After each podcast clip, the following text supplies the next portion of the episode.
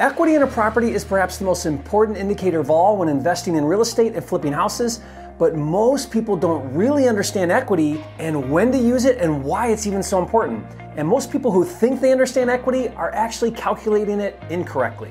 So, in today's video, get out your calculator and get ready to nerd out with me. We're gonna do a deep dive into real estate equity and why it matters so much coming up.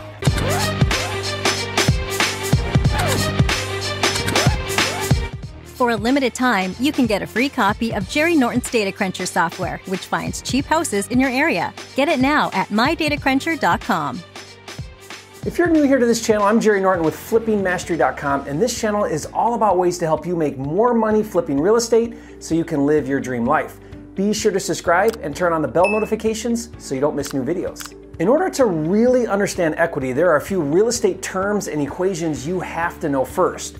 So let's start with value. In the world of flipping real estate, we use two different numbers when evaluating the value of an investment property. First is what's called the fair market value, which is abbreviated to FMV, or what is also called current market value or CMV.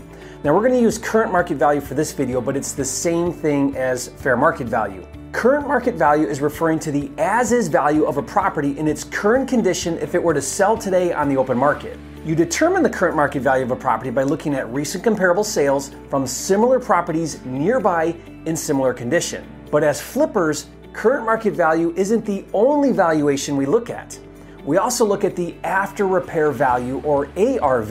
When calculating ARV, Instead of basing the value on its current as is condition, we look at the future or potential value, assuming that significant repairs are made to the property. As flippers, we want to know what will this property be worth once it's fixed up. To determine ARV, look at recent comparable sales of similar properties nearby that are updated and renovated. Now, I have an entire video dedicated to exactly how to calculate the ARV of a property.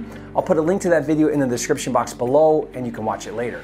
Now to illustrate both CMV and ARV and the distinction, let's say we're looking at a distressed property and based on its current condition, the CMV is $70,000. Again, this is what it's worth right now without improvements on the open market. But if you were to renovate the home and do a new roof, windows, kitchen and bath, flooring and paint, etc., the after repair value of that same house or the price a buyer would pay for it all fixed up, let's say is 130,000. Now, the distinction is very important because in the investing world of flipping houses, your basis for evaluating a good investment all starts with the current or potential value of that property. Understanding the value of a property impacts your investing decisions. More on that later, so keep watching. So the next time someone says, "Hey man, I got a deal worth 150,000," you know to ask, is that CMV or ARV? Okay, there's a few more terms and calculations we need to go over and then we'll get to equity. The next calculation in order to understand equity is what I call total capital investment on a property. The total capital investment on a property is the total financial investment, including the purchase and or improvements and any other costs associated with investing in a property such as closing costs or financing costs. In other words, what is my total cost to be all in on this deal? For example, let's say I purchased a distressed property to fix and flip, and I had the following costs to be all in on the deal. The purchase price is 60,000, let's say, and to buy that property there is $750 in closing costs, you know, to pay escrow, closing fee, title fee, recording fee, etc. Then let's say we have 30,000 in repairs to fix that property up. And let's say that we got a hard money loan for 80% of the capital, which would be a loan for 72,000. and let's say the total financing fees for points and interest to borrow 72,000 comes to $5,500. And let's say in order to sell the property for full retail value once it's fixed up, we'd incur another 9,100 in closing fees. This covers commissions, title insurance, prorated taxes, etc. You know, all of the fees that you have to pay when you sell a property. So if you add up all of these real world costs to get into this fix and flip deal, you would have a total capital investment of $105,350. So as a fix and flip, if you sold the property for anything over $105,350, that would be your profit. Now we're to come back to this example in a minute, but let's look at a quick summary of all of the numbers we've discussed so far and then finally get into equity. I promise we're almost there. So we have a current market value of 70,000, we have a purchase price of 60,000, we have an after repair value of 130,000, we have debt or a loan of 72,000, and we have total capital investment on the deal of $105,350. Okay, so now we can finally talk about equity and where all of these numbers fit together. Equity is simply the difference between what's invested and what it's worth or its value. So you take the value and you subtract the amount invested, and what's left is equity. Now, I think it goes without saying, but the point of investing in real estate is to buy with equity or create equity. Otherwise, what's the point? Now, we're not done here, folks. Let's dig even deeper because there are two different ways people look at equity. The first is the value to debt equity. Now, this is only looking at the difference between the value and the debt. So in our fix and flip example, the ARV is 130,000 and the debt or loan is 72,000. So if we're just looking at the value to debt, the difference would be 60,000 in equity or 46%. So based on what you've learned so far, is $60,000 really the equity? If we sold the property today for 130,000, would we walk away with $60,000? Now I hope you answered no. This is a common mistake where people only look at the value to debt equity, which is not a true depiction of the real or true equity. The true equity is what you would actually put in your pocket if you were to sell the property today on the open market. So let's look at our fix and flip example again. If we were to sell the property today for 130,000 to a retail buyer, what would be the true equity that we would walk away with and put in your pocket after recovering all of your investment to do the deal? Now, pause this video and do the math, and we'll see how well you've been paying attention. Okay, if you said 24,650, then give yourself a sticker you were paying attention in third grade math class. If you got it wrong, then public schools have failed you. All right, let's review it. If the ARV of the property is 130,000 and we sold it to a retail buyer for 130,000 and our true equity is what we put in our pocket, then we would subtract our total capital investment of $105,350, which remember is all of the costs associated with doing the deal.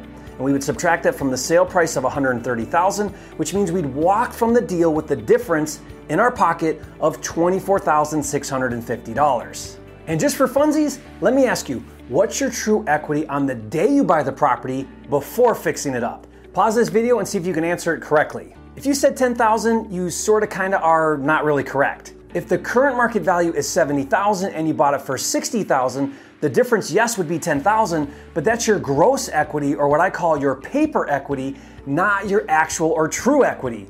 Remember, your true equity is what you would put in your pocket if you sold it, so don't forget the costs associated with buying and selling the property.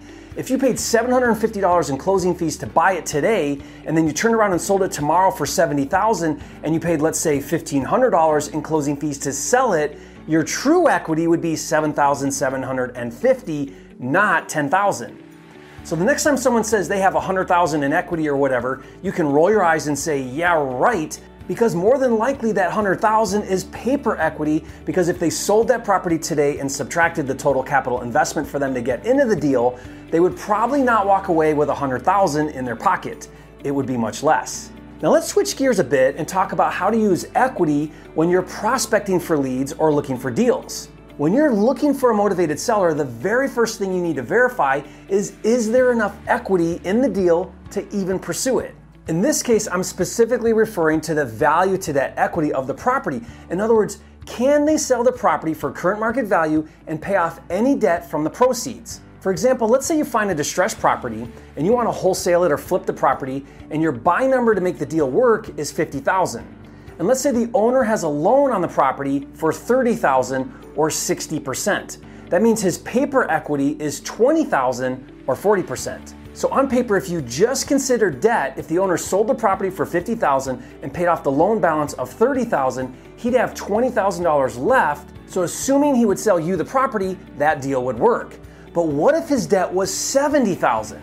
Now we got a problem. That's what we call upside down or negative equity. He owes more than the property is worth. If he sold you the property for 50,000, he would have to come to closing with 20,000 to pay off the loan of 70,000 and there's a 99.99999% chance the seller is not going to pay $20,000 to sell you the property for $50,000. This situation usually ends in a short sale or foreclosure. For this reason, when farming for motivated seller leads, and especially when buying data, always use an equity filter. Make sure the seller has enough equity so that you're not wasting your time talking to sellers that are upside down. I recommend using 40% equity as a filter. And that's why my house flipping deal management system called Flipster is so important. One of the best features of Flipster is the motivated seller leads because when you're looking at the data, we provide the equity so that way you make sure that you're only going after leads that have enough equity and you're not wasting your time. Now, for active subscribers to Flipster, we give you free motivated seller leads every single month. To learn more and see it in action, just go to getflipster.com or click the link in the description. Now, one final thought on equity. Equity is how net worth is determined because if you took all of your assets and you sold them and recovered your total capital investment on those assets, what you're left with is your true cash net worth. Okay, so by now you should be an expert in equity. If you feel more enlightened than you did 10 minutes ago, show some love, hit that like button right now, and leave a comment. Let me know your biggest takeaway from this video. I'd love to hear from you, and if you haven't yet, be sure to subscribe to my channel. As of this recording, there are 373 videos, so I'm dedicated to helping you make more money flipping real estate so you can live your dream life, and I'll see you on the next video.